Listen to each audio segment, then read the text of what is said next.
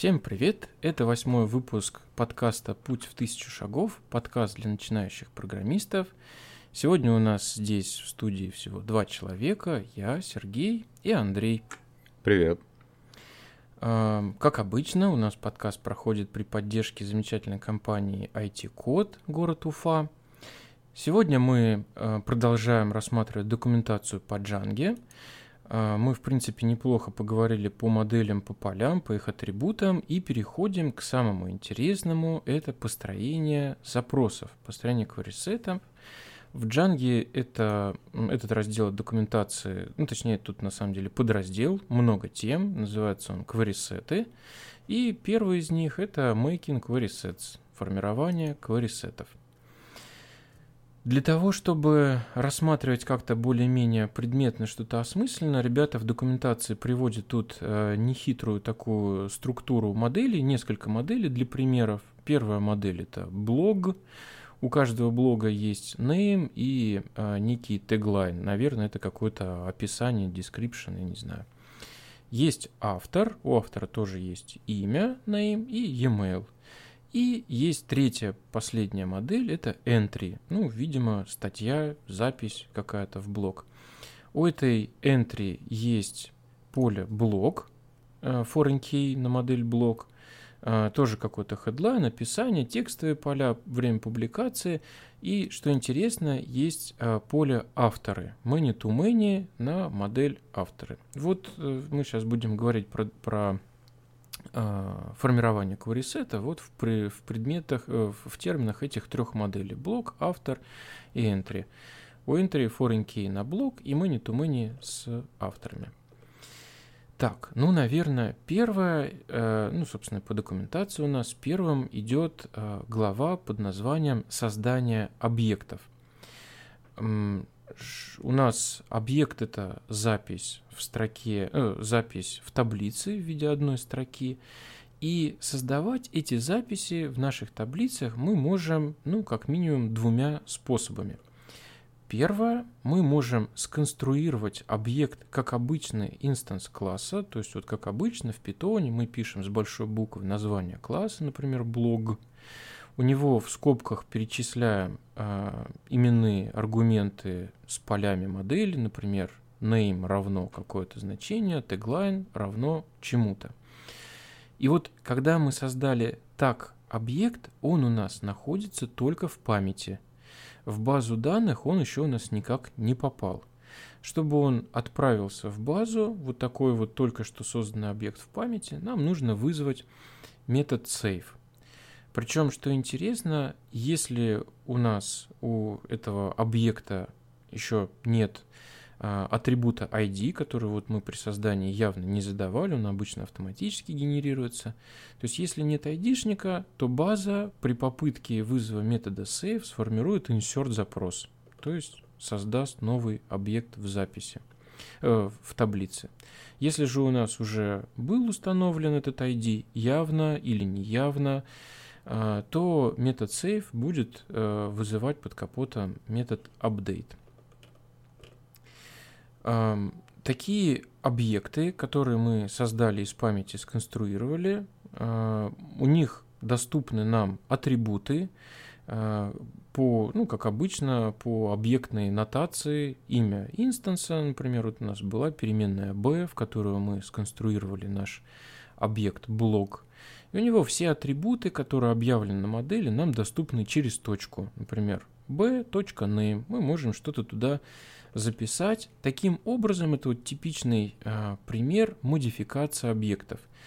Эм, то есть в чем, собственно, преимущество работы с ORM? Мы говорим не в терминах SQL, а в терминах объекта, модифицируя поля и вызывая в нужные моменты времени э, функцию save. Это я... не... Да. Угу. Да, я вот хотел добавить, что несмотря на то, что мы говорим в терминах э, Django, ORM, а не в терминах SQL, все равно даже вот эти вот простые вещи, как создание объектов, нужно понимать, что проходит, происходит в SQL, и хорошо бы понимать, что это на самом деле insert запрос, обычный SQL insert запрос. Вот. И хотя бы поверхностно иметь представление, что же там происходит на самом деле. Дальше, когда мы будем разбираться в селект-запросах, это еще важнее будет, потому что хорошие селект-запросы э, бывает сложно построить, эффективные. Да, а, кстати, я надеюсь, э, мы скоро тоже рассмотрим, а как нам подебажить эти запросы в базе данных, которые формируются. И даже с такими, казалось бы, простыми э, запросами, как э, insert и update, есть нюансы по выполнению в базе, и следить за SQL запросами бы неплохо. Это не единственный способ создать объект в базе. Почему-то в документации к другому способу а, позже отсылают. Ну, здесь вот э, есть такая а, ремарка, что можно посмотреть на метод create. Ну, давайте мы про него чуть попозже поговорим, будем следовать документации. Есть особенности работы с полями foreign key и many-to-many. -many, да? То есть мы вот так вот объект сконструировали в памяти, а, и вот если у него нет внешних связей, то с ним все просто. Мы прямо во время формирования объекта э, проговаривали все атрибуты, которые нас интересуют. А если у нашего объекта есть внешние связи, ну вот тут, наверное, надо по очереди двигаться. Начнем с foreign key. Как мы с ними работаем? Если мы хотим создать некий объект, ну, например, наш, э, вот в данном случае есть entry, да, объекта entry, статья. И э, у этого объекта есть поле блок, который является foreign key на э, какую-то запись в базе то в, прежде чем мы сможем сохранить нашу запись entry, ссылающуюся на блок, нам надо убедиться, что вот эти все внешние связи, все key уже сохранены в базе данных. То есть получается, что чтобы нашу entry эм, сделать с отсылкой на блок, ну, то есть entry.блок и присвоить какое-то значение, прежде чем мы сможем сказать entry save, надо быть уверенным, что вот этот вот э, объект, который у нас в поле блок записан, он уже в базе есть. В принципе, если мы подумаем, то оно как бы понятно. Ведь под капотом при вызове методе, метода save у нас формируется запись в базе, и среди прочих полей есть поля, которые указывают связь с вот этой вот внешней связью, форенки или one-to-one. Uh, у нас там есть идентификатор, айдишник. Сама база данных, если она правильная, она не просто айдишник туда записывает, но она знает, что это внешняя связь. Соответственно, она следит за целостностью. Я и... бы даже не говорил так радикально, что это айдишник, это поле, по которому мы связали две таблицы. Просто обычный это айдишник. Уникальный идентификатор, потому что должен быть какой-то. Уникальный идентификатор, да. То есть, как правило, это айдишник. Ну, в принципе, айдишником, ну, помню, что не только цифра может выступать, но и число. Но, в принципе, действительно, это может быть необычно, не, не обязательно идентификатор. Точнее, не обязательно primary key, да. Это может быть какой-то другой юник а, поле. Ты к этому, правильно? Да, да, да, да. Да, то есть получается, что если мы попытаемся сохранить объект entry, который ссылается на какой-то другой объект, а как он ссылается? На уровне базы данных он ссылается, указывая на вот либо ID-шник, либо unique какое-то поле. И если у нас это, э, этот объект, на который мы ссылаемся, еще в базе не сохранен, соответственно, у него может и не быть этого идентификатора или вот этого уникального поля, а даже если оно что-то за... как-то какое-то значение имеет, но в базе такой записи еще нет. Например, опять же, мы в памяти как-то сконструировали, да, но в базе это не сохранено. Естественно, на уровне уже базы данных, там Postgres или какой базой вы пользуетесь, естественно, она будет, если это правильная база, отслеживать за действительностью такой ссылки, правомерностью. И если не будет того идентификатора, который мы здесь указали, как foreign key, она будет ругаться и говорить, вы мне указываете невалидное значение. То есть на практике тут вот единственная, наверное, особенность, вот, собственно, так много слов, всего лишь про ту простую мысль, что если мы хотим указать какой-то объект, который на самом деле является вот этой связью foreign key, то этот объект должен быть уже быть в базе. То есть либо мы его должны сконструировать в памяти и засейвить, соответственно, у него появляется, ну вот в, в, обычно поле ID, да, а, либо мы его должны вычитать прежде из базы, а как бы и ссылаться на него. Вот и все. и иногда бывает, что вот я по невнимательности забываю так сделать по каким-то причинам, и, естественно, в рантайме ловлю ошибку. Поэтому вот про это стоит помнить. С полями many-to-many все еще сложнее, ну как, ну, не прям сложнее, но хитрее. Чтобы записать какие-то значения для поля, которое является many-to-many, мы сначала должны сохранить этот объект в базе, и только потом уже наполнять связи many-to-many. То есть, опять же, если мы говорим про нашу entry, то прежде чем мы сможем э, указывать какое-то значение для поля авторы, нам это entry надо сохранить в базе данных, так или иначе, и только потом мы сможем наполнять его связью с авторами. И если мы вспомним про внутренние механизмы, как это работает, опять же нам все станет ясно, потому что many to many у нас работает через промежуточную таблицу, которой в самом простом случае есть три колонки, одна служебная, ID-шник инкрементальный, и две вот эти целевые, куда мы записываем ID из одной таблицы, которую мы связываем, объекта, и ID другого объекта, другой таблицы. Естественно, пока мы не сохраним этот объект в базе, у него нет ID-шника, соответственно, в эту промежуточную таблицу нам записывать нечего. На практике это что для нас значит? Что мы, когда создаем объект entry, вот там какой-нибудь э, имя, там еще какие-то поля, мы можем указать сразу. Блок, который является foreign key, мы тоже можем указать сразу, но его заранее надо вычитать из базы или хотя бы убедиться, что он был сохранен в базе. А вот значение поля с many-to-many связью с авторами мы сможем указать только после того, как мы это entry уже хотя бы раз сохранили в базу данных. Вот такая вот есть специфика. С полями many to many у нас есть ряд методов, то есть вот те же самые авторы, да, то есть у нас есть entry, точка, autos, э, и, собственно, вот это некий атрибут, который нам позволяет работать с вот множеством авторов. Наверное, забегая чуть вперед, э, можно проговорить, что это некий э, тоже менеджер запросов, через который мы можем доступаться до этих авторов. Ну, сейчас мы сосредотачиваемся на том, а как нам дополнить э, записи вот этих авторов? Как нам добавить авторов?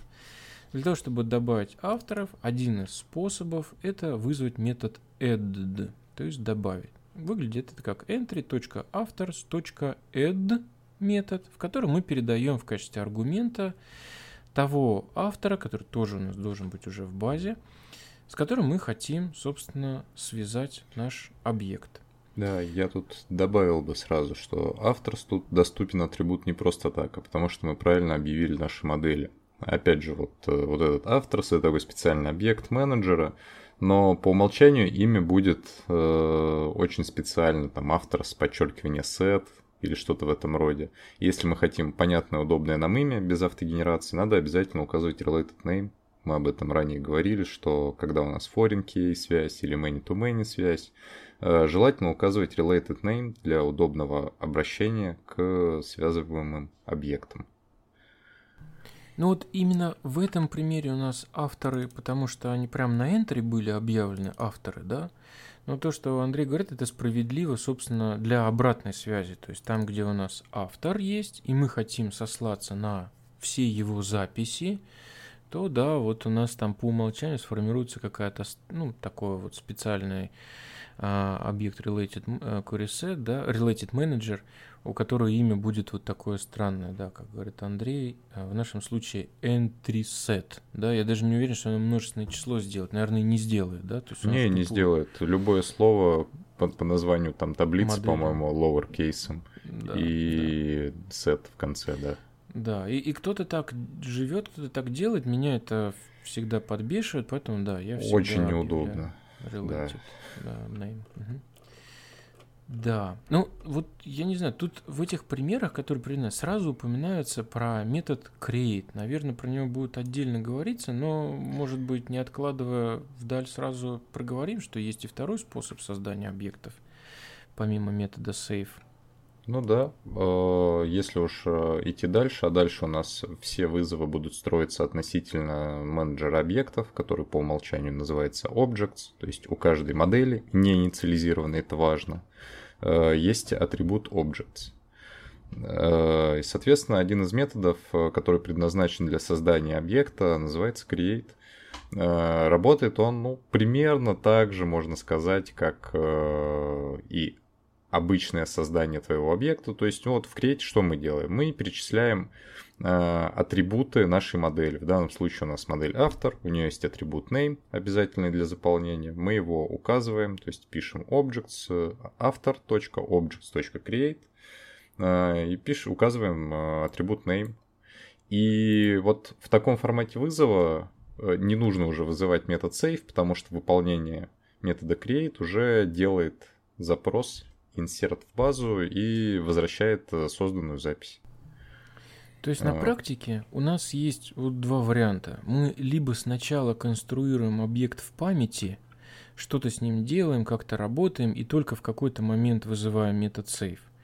Либо мы можем сразу сказать база данных, дорогая моя, создай мне объект вот с такими значениями, и что интересно, этот э, метод create возвращает как раз инстанс этого объекта. Все, он уже есть в базе данных. И дальше мы с ним работаем.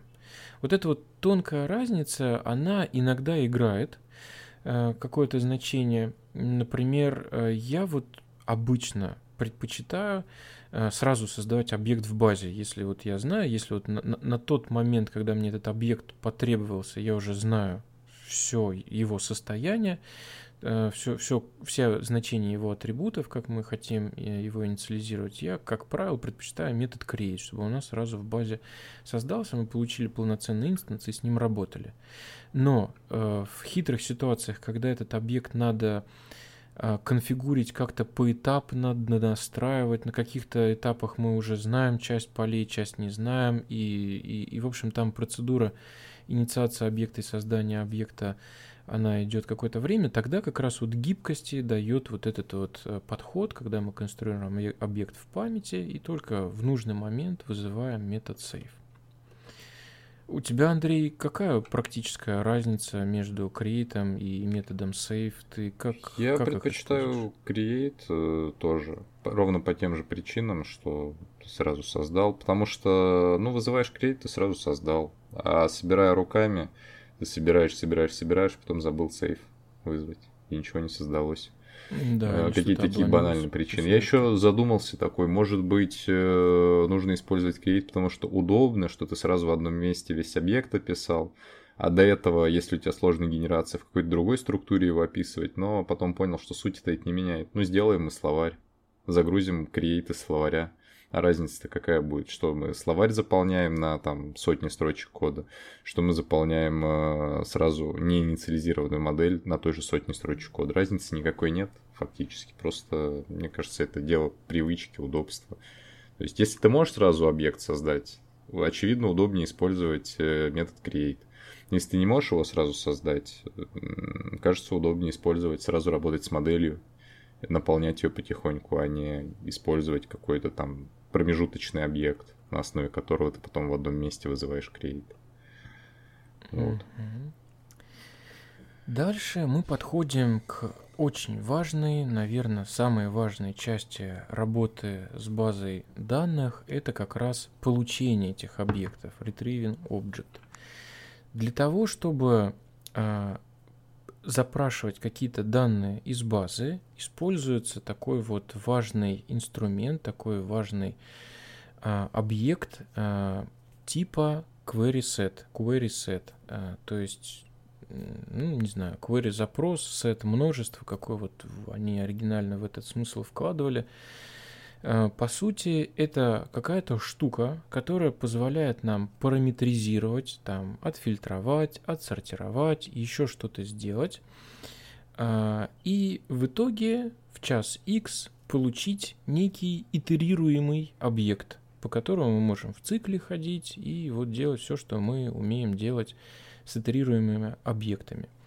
Этот объект querySet формируется а, другим объектом, другим типом объектов, это менеджер. То есть у нас у моделей есть менеджеры, то есть менеджер запросов, такой э, тип объекта, который как раз нам и позволяет формировать query-сеты.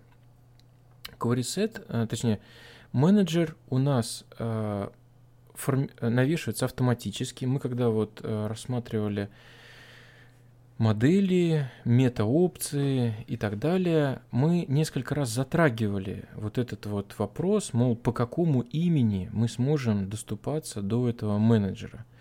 И по умолчанию менеджер нам доступен на модели и на инстансе модели, на экземпляре модели, да, а, по имени .objects. Вот в случае, если у нас модель называется блог, то мы можем сказать blog.objects. И это у нас будет как раз менеджер запросов. А также у экземпляра блок, то есть даже если мы его просто в памяти сконструировали, а нет, если мы его в память, сейчас подожди, Андрей, поправь меня, у нас objects есть только на э, да, классе модели, и я не на, на этом делал, я думал, что я ослышался, да, не стал перебивать. Э, действительно, э, objects есть только у неинициализированной модели. У инстанса или инициализированной модели никакого objects уже нет, потому что это один конкретный полученный объект из ну, базы. Ну, да, из базы данных. Не имеет смысла э, пытаться что-то от него там построить. Потому что ну, это один конкретный объект уже. Он uh-huh. один. Uh-huh. Нечего из него дополучить, как бы, из базы.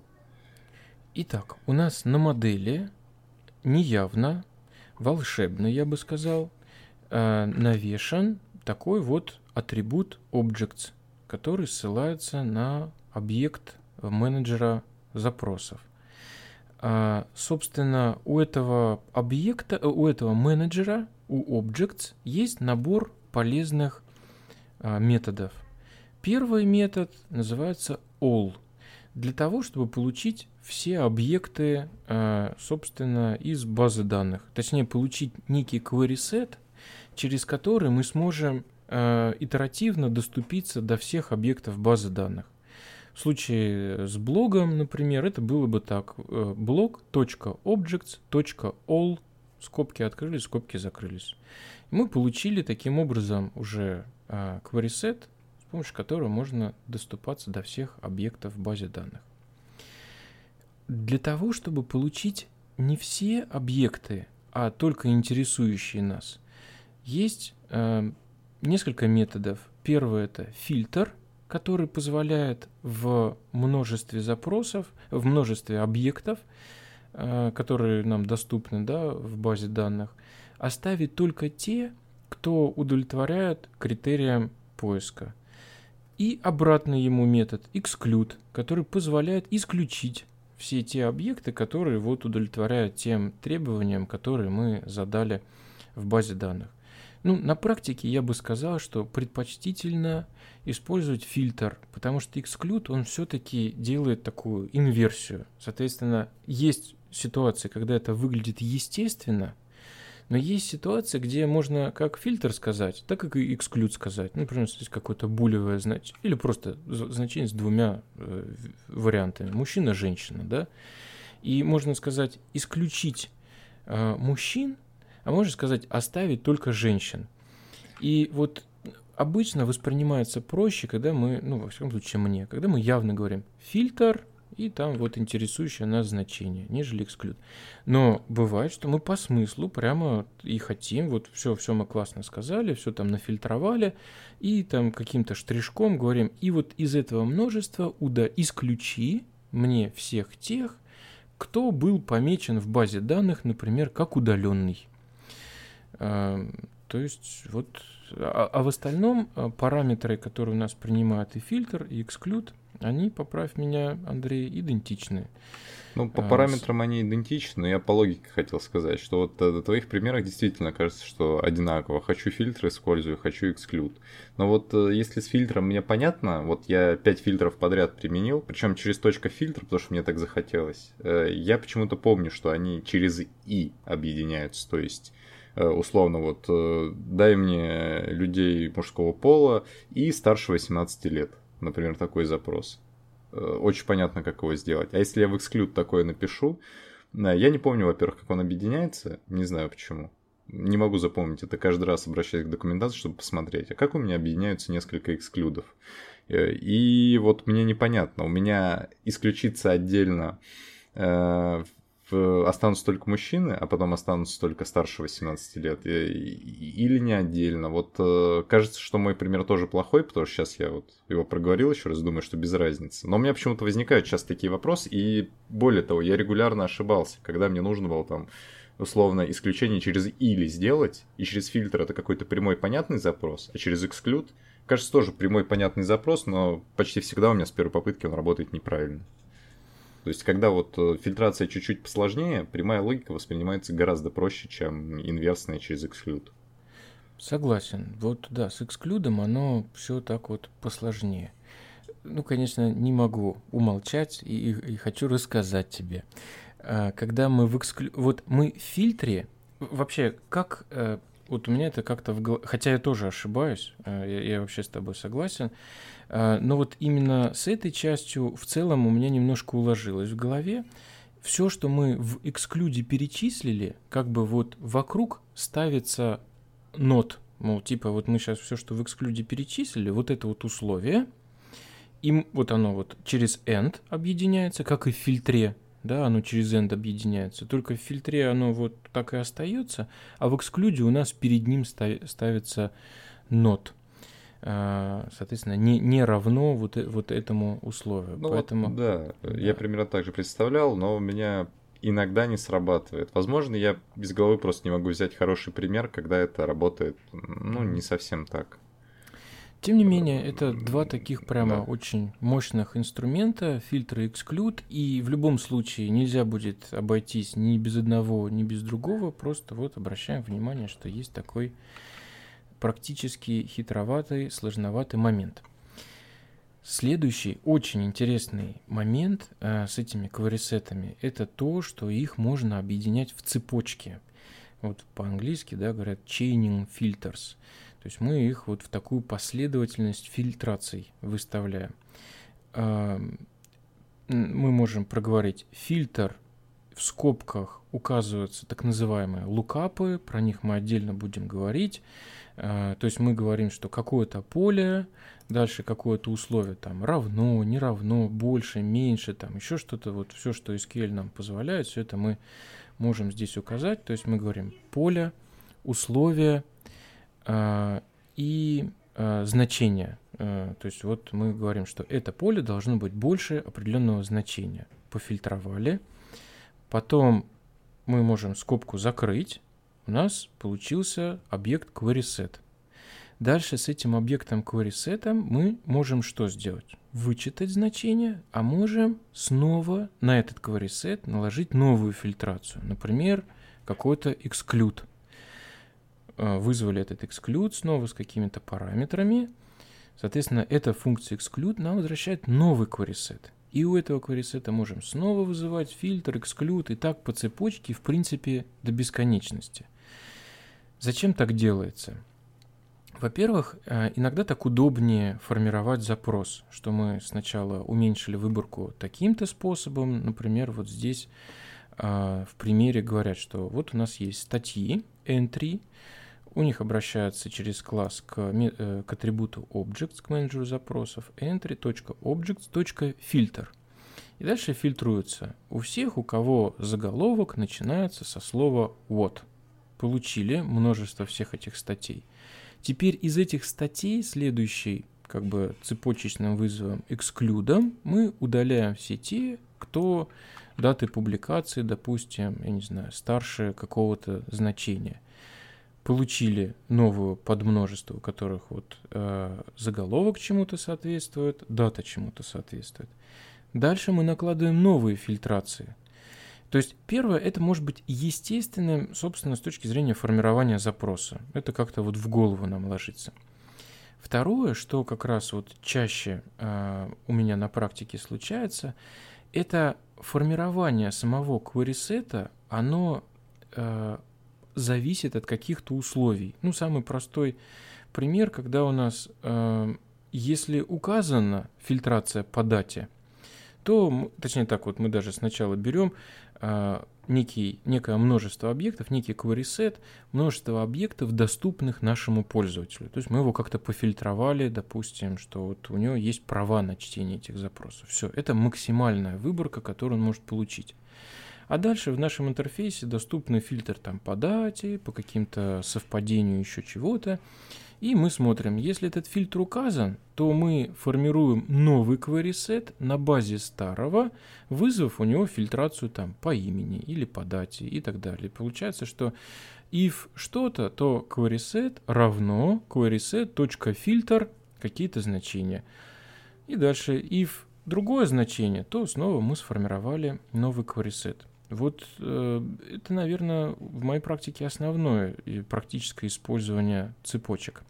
Андрей, а у тебя а, как? Еще всякие другие методы, когда хочешь применить. Вот тут э, цепочка фильтров, а еще мы хотим добавить запрос э, сортировку, например.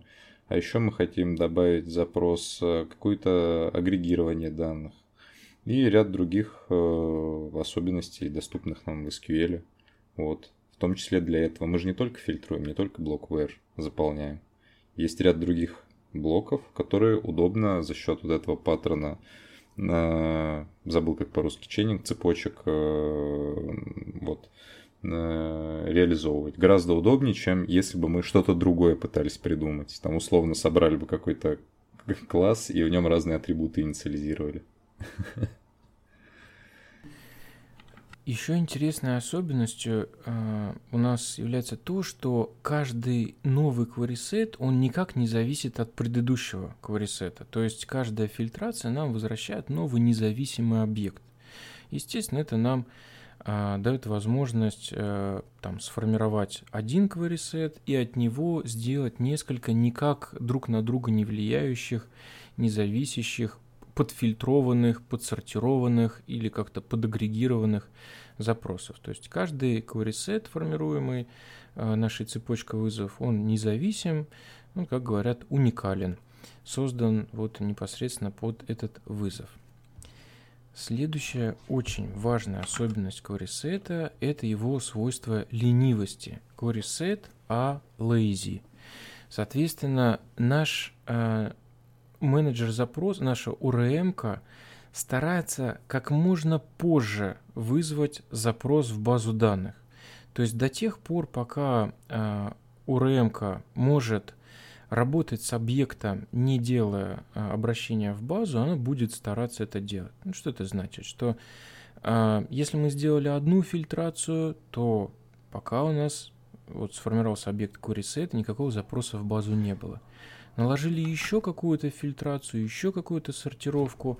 А, все эти операции у нас просто формируют новый query set и не вызывают его выполнения на уровне базы данных. И только когда мы начнем а, требовать от query set что-то, что нельзя сделать, не выполнив а, запрос в базу данных, только тогда он пойдет в базу данных. Ну, то есть, например, мы начнем итерироваться по нему или попытаемся вот здесь вот э, в примере написано print и в качестве аргумента вот этот вот объект с query То есть, естественно, чтобы нам отпринтить, э, сформировать какое-то отображаемое, ну, вот этот representation, да, как какой-то способ отображения, естественно, базе нужно сходить в базу, она там попробует какие-то там э, объекты вычитать, попробовать там сказать, что их там есть больше, чем то, что тут поместилось на экран и так далее. Или мы будем вызывать какие-то методы, э, например, точка .count, где не, необходимо вычислить, да, или точка .update, когда мы хотим что-то изменить в базе. Только тогда он будет делать запросы. Это очень важный момент с точки зрения вообще понимания, как это работает, ну и, естественно, оптимизации э, по нагрузке, по скорости выполнения, там, по операциям чтения. Э, то есть, что здесь напрашивается? Прежде чем что-то делать э, с query нужно максимально уменьшить выборку, наложить максимум фильтров и стараться не применять никаких операций, которые заставят его выполнить. Тут же, вот я не вижу, тут же в документации или где-то позже будет говорить, что э, query они э, еще и запоминают эти э, результат выполнения в базе. То есть, если мы э, вызвали один раз set, например, на печать его отправили в консольку, а потом э, хотим еще что-то сделать, но опять же, к query не нужно ходить в базу данных, чтобы, собственно, ответить на этот вопрос. Ну, например, раз проитерировались, два проитерировались.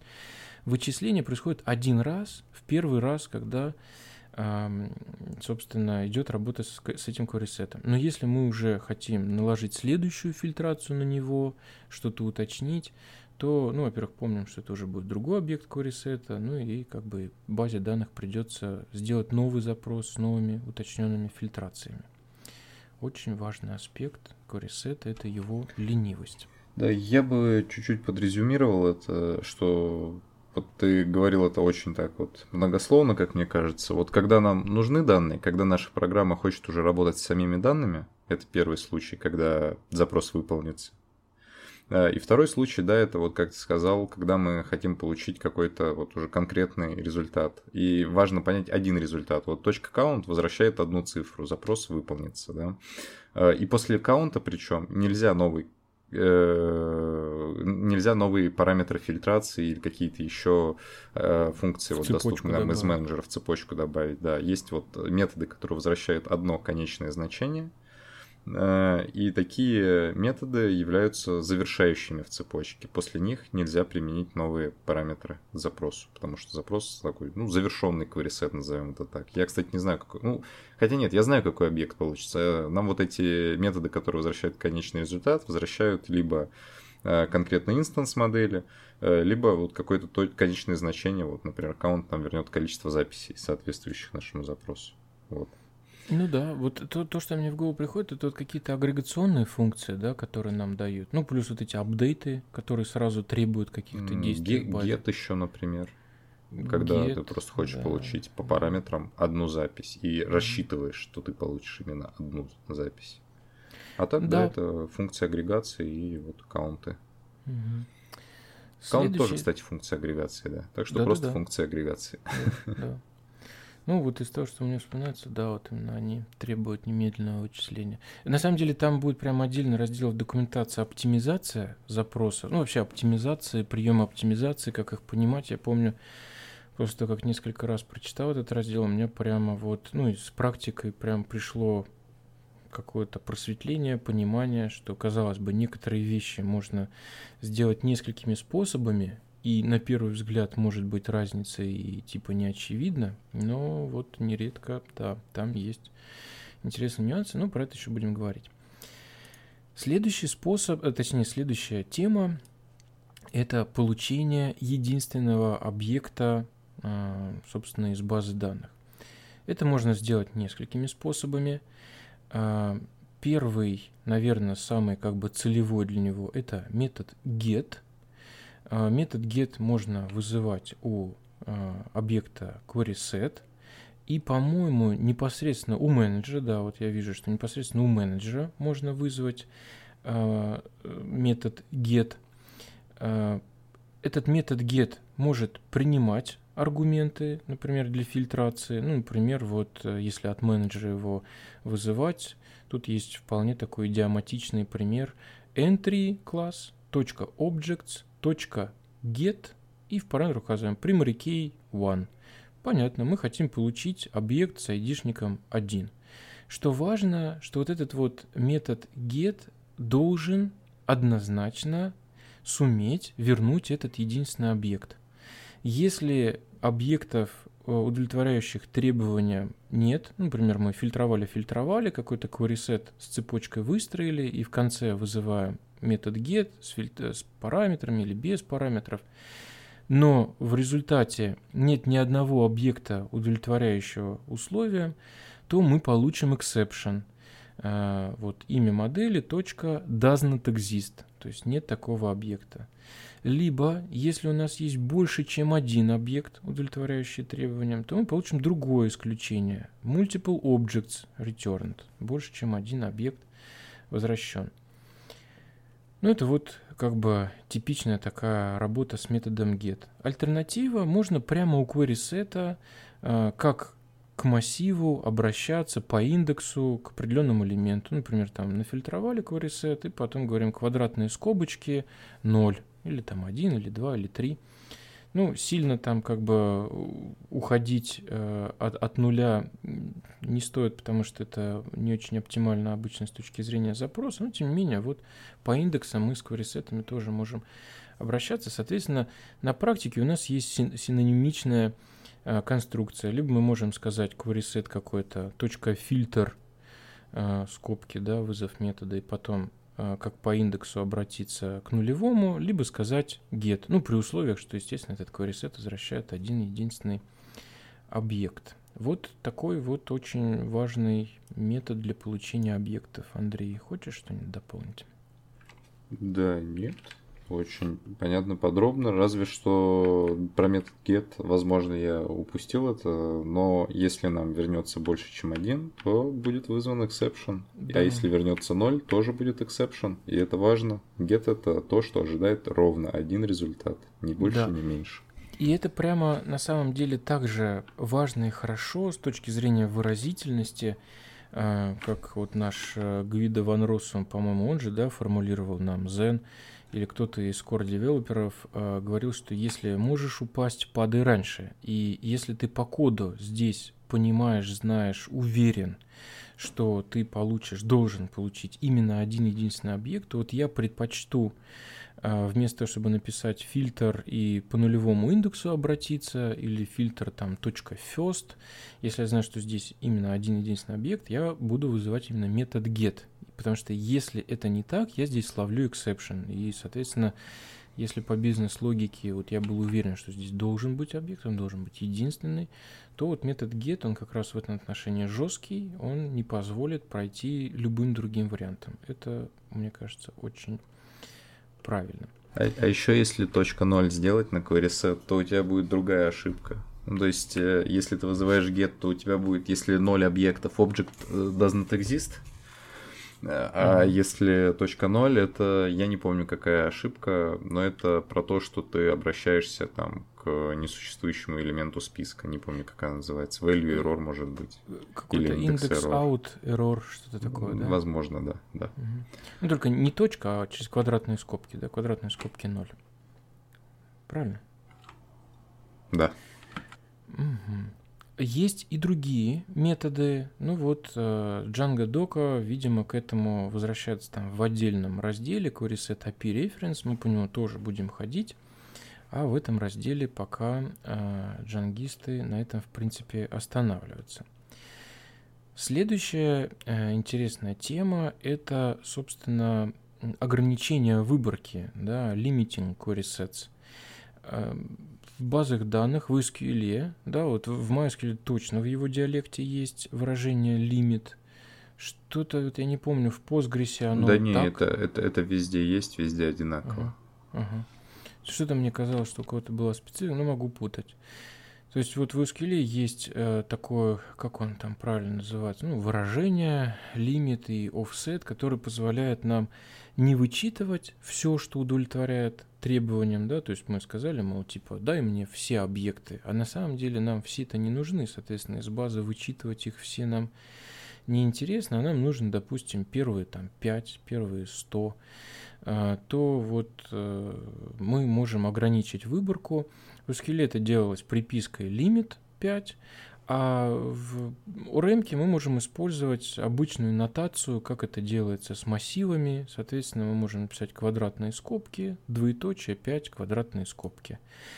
То есть выглядит как массив. Это на самом деле не э, работа э, на, на питаниячем уровне. На самом деле это транслируется в запрос, поэтому тут вот как бы не надо вводить себя в заблуждение из разряда, если мы наш этот query обернем, допустим, в массив и у него вызовем квадратные скобки, двоеточие 5 квадратные скобки, то это получится совсем другой результат. Да? Мы вычитаем все из базы, а потом вот в памяти а, оставим только первые 5. А вот когда мы прямо в query дописываем такую, как вот в массиве нотацию, то мы э, именно, именно на уровне базы данных формируем оптимальный запрос, который вот нам дает из базы данных только то количество объектов, которое нам нужно. Также можно сделать э, не не только ограничение, но со сдвигом, там, допустим, с 5 по 10 элемент. Опять же, пишем это так же, как мы бы, если бы в питоне написали срез, да, с массива.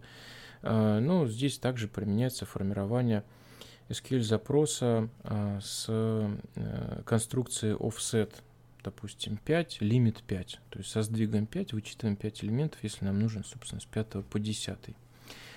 Интересно то, что э, нотация с отрицательными индексами в питоне на массивах работает, на кварисетах не работает. Это никак-то не транслируется в SQL, и URM не поддерживает такого способа работы. Ты вообще вот часто я... в явном виде пользуешься limit э, offset семантикой вот этой, срезами на? Честно говоря, вот со сдвигом вообще не помню, чтобы я пользовался. Ну, если только с пагинацией, но... Ну, там оно помню... глубоко спрятано достаточно. Да, да.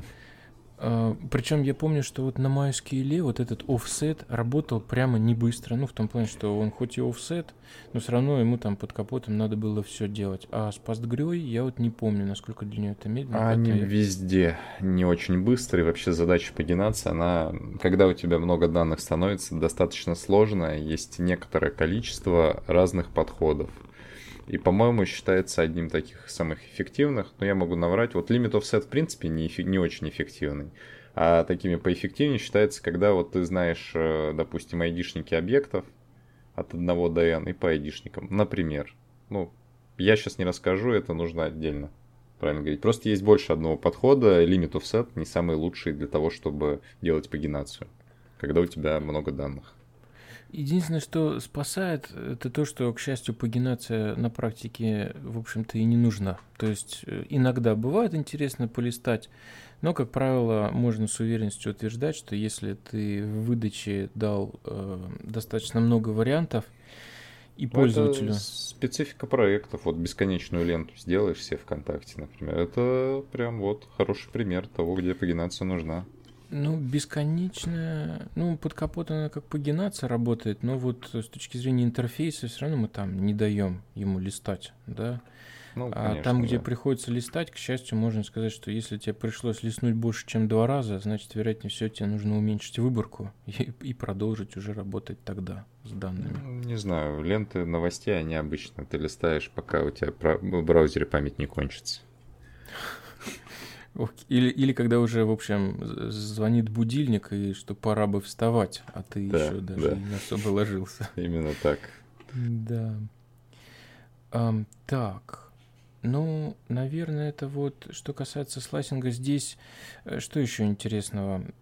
Да, в общем, ничего особо интересного не вижу. Вижу, что есть нотация с, э, как бы, со степом, а, с, ну, каждый второй элемент. Но вот я не mm-hmm. очень помню, что-то мне кажется, что, мол, типа, это уже там чуть ли не на уровне питончика реализуется. Да. А, я, честно говоря, никогда и не хотел такое делать, mm-hmm. но и синтаксис SQL не знаю такой. Да. Вот, по-моему, никакого SQL нет, то есть он там вычитывает первые 10 элементов, а потом за нас на уровне питона как раз уже через каждого Возможно, второго. да, да, да. Ну, в любом случае, это некая редкость. Я на практике, да, тоже. Вот даже срезы, первые там сколько-то элементов, ну, может быть, изредка такое приходится делать, но вот в моей практике это все-таки редкость. Следующий раздел, собственно, очень-очень важный, это э, лукапы. Да, вот я не знаю, как это правильно по-русски. Какой-то есть адекватный перевод? Я считаю, что оно не нужно. не нужен ну, адекватный перевод. Так оно по-русски и звучит. Лукапы. Лукапы — это механизм, с помощью которого можно а, задавать... Ну, вообще, по-моему, лукапом называется все, что идет через двойное подчеркивание. Ну, какой-то нас... модификатор запроса, да.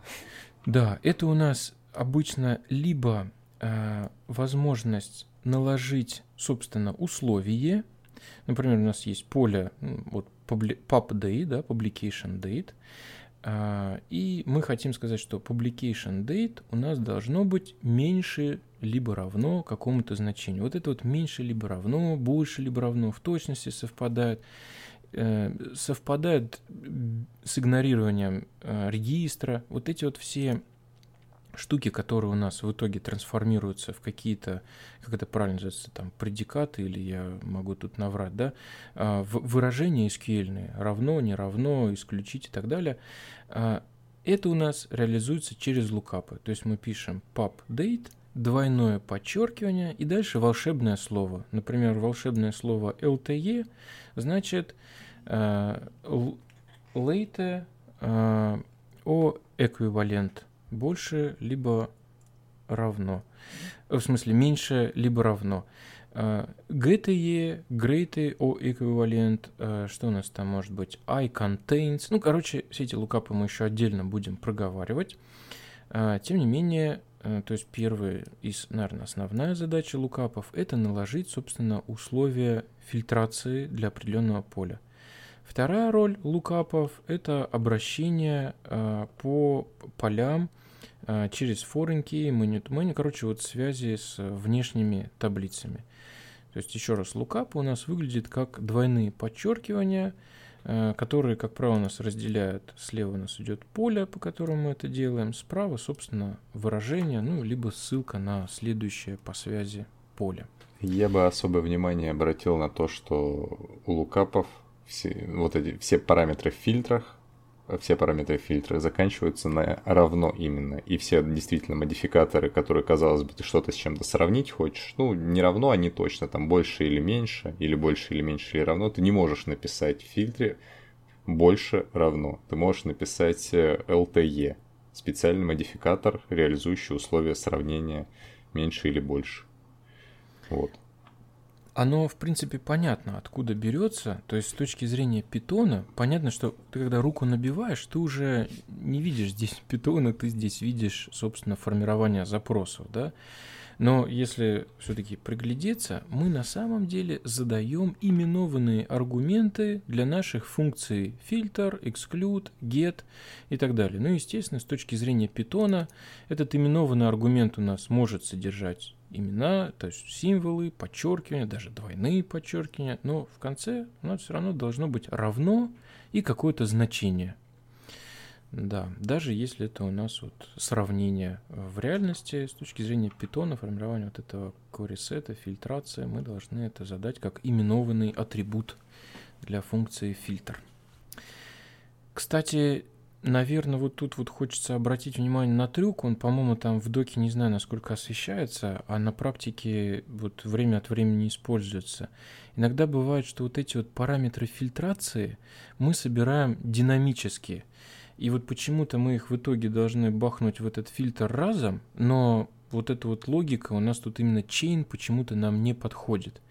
И помним, это, в принципе, как бы типичный прием для всего питона, что вот все эти именованные аргументы мы можем э, передать функцию как э, дикт, да, который, перед именем которого у нас идет две, две звездочки, как это, неправильно, не, не помню, правильно называется, разыменование или вот, ну, короче, вот эта нотация, когда мы пишем две звездочки и имя, и переменная, в которой содержится словарь. То есть, в принципе, Иногда такое бывает удобно, вместо того, чтобы писать фильтр и, соответственно, перечислять эти атрибуты равно. Кстати, это знаешь, наверное, когда бывает удобно, когда мы сами эти лукапы тоже формируем динамически, прям вот конструируем. Соответственно, мы именованный же аргумент не можем здесь, наверное, наконструировать как-то динамически, но мы можем в дикте ключ как строку формировать динамически. Хотя это, да, конечно же, да, некоторые да. редкости, но тем не менее, если надо, то вот не сдерживаем себя.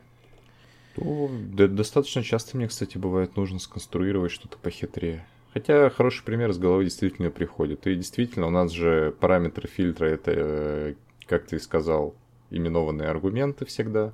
И, конечно, да, именованный аргумент нельзя задать там каким-то, какой-то интерполяцией строк, mm-hmm. какой-то, какой-то динамический его нельзя сделать. Какую-то переменную туда нельзя посунуть. Это просто аргумент.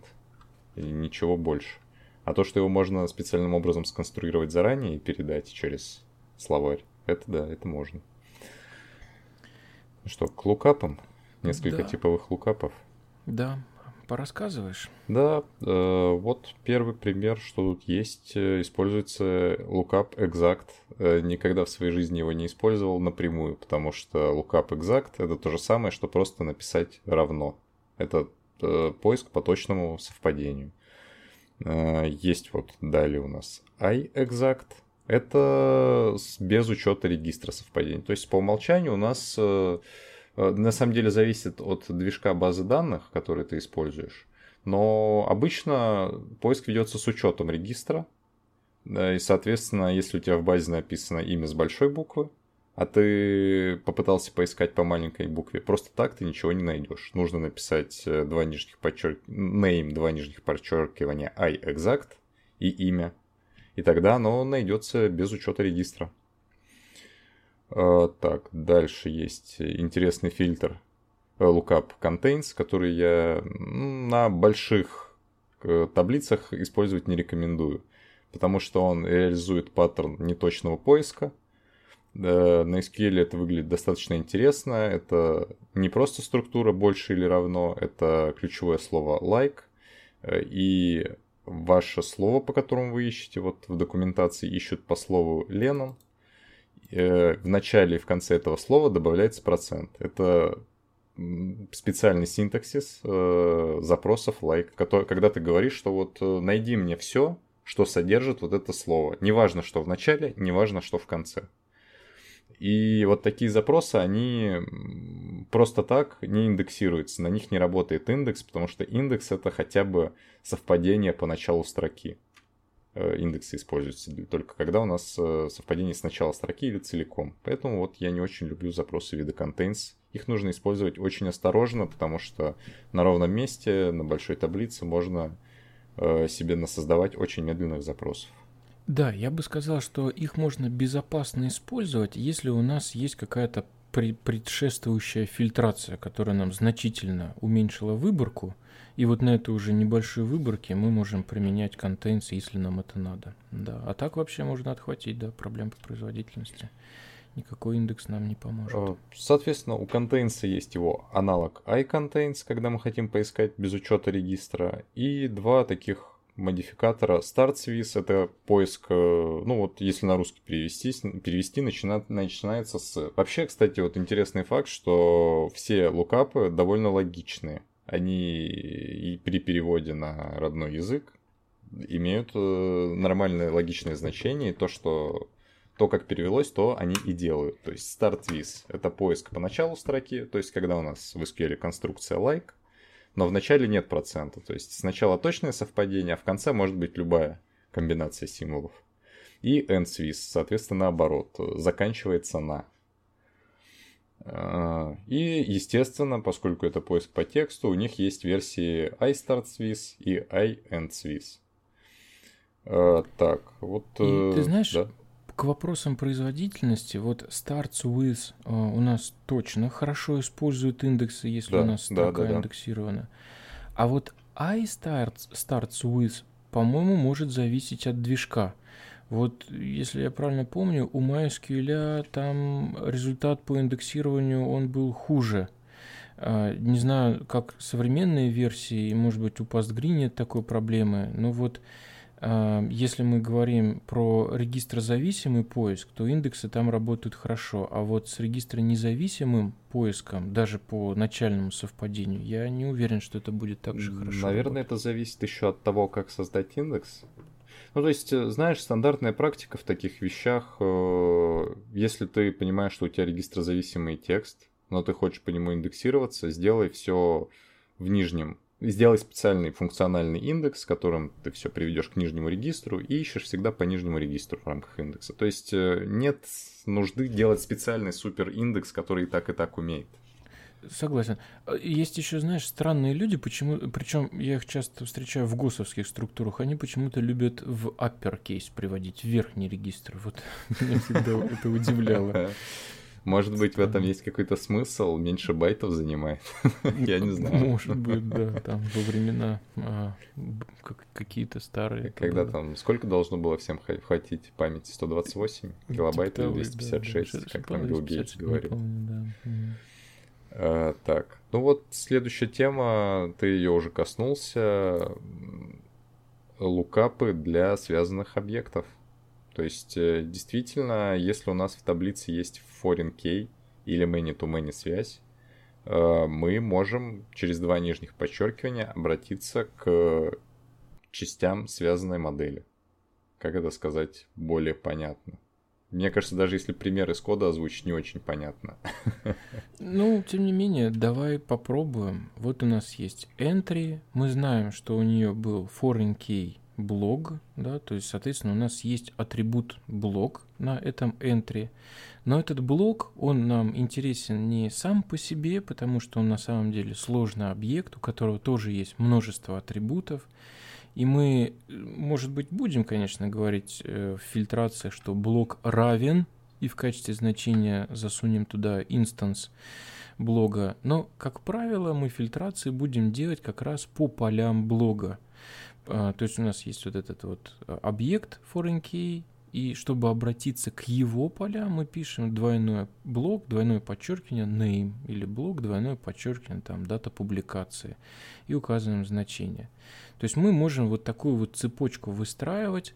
Это же работает у нас с many-to-many связями. Мы могли сказать entry, objects, filter, authors, двойное подчеркивание и обращаться к его атрибутам. Если бы те, в свою очередь, ссылались на другие объекты, то мы так по лукапу могли бы идти долго и упорно, и дойдя до конечного атрибута, там name, а, дата какая-нибудь, число, мы можем при, применять, собственно, вот наши лукапы uh, contains, больше, меньше, либо как бы exact, который подразумевается, соответственно, ничего не пишем, то есть name равно и какое-то значение. Но надо понимать, что внутри у нас это работает за счет, э, если мы про вычет, ну, тут говорим про вычетку, да, э, работает это э, как sql join, то есть объединение таблиц. И вот это вот объединение, оно, конечно, бывает полезно, нужно, но оно имеет определенную цену. Если у нас таблицы достаточно большие, то чем больше у нас есть обращений через вот эти заджойные таблицы, связанные таблицы, тем это будет работать дольше, тяжелее, больше памяти потребуется для того, чтобы это все там считать, вычислить. Ну и в принципе больше там дисковых операций чтения будет производиться. Э, с Many to Many мы также проговаривали, что у нас здесь через двойное подчеркивание мы можем доступаться до его атрибутов. Э, это все у нас работает и с фильтрацией, и с эксклюдом. Ну и в принципе дальше у нас э, пойдут чуть более хитрые э, формирования запросов. Ну я, наверное, предлагаю на сегодняшней теме заканчивать. Мы неплохо так пообщались на часок. Да, а да. дальше пойдут более хитрые запросы, будет еще интересней. Заканчиваем, да, Андрей? Да, конечно. Все, всем пока. Да, спасибо, всем пока, до новых встреч.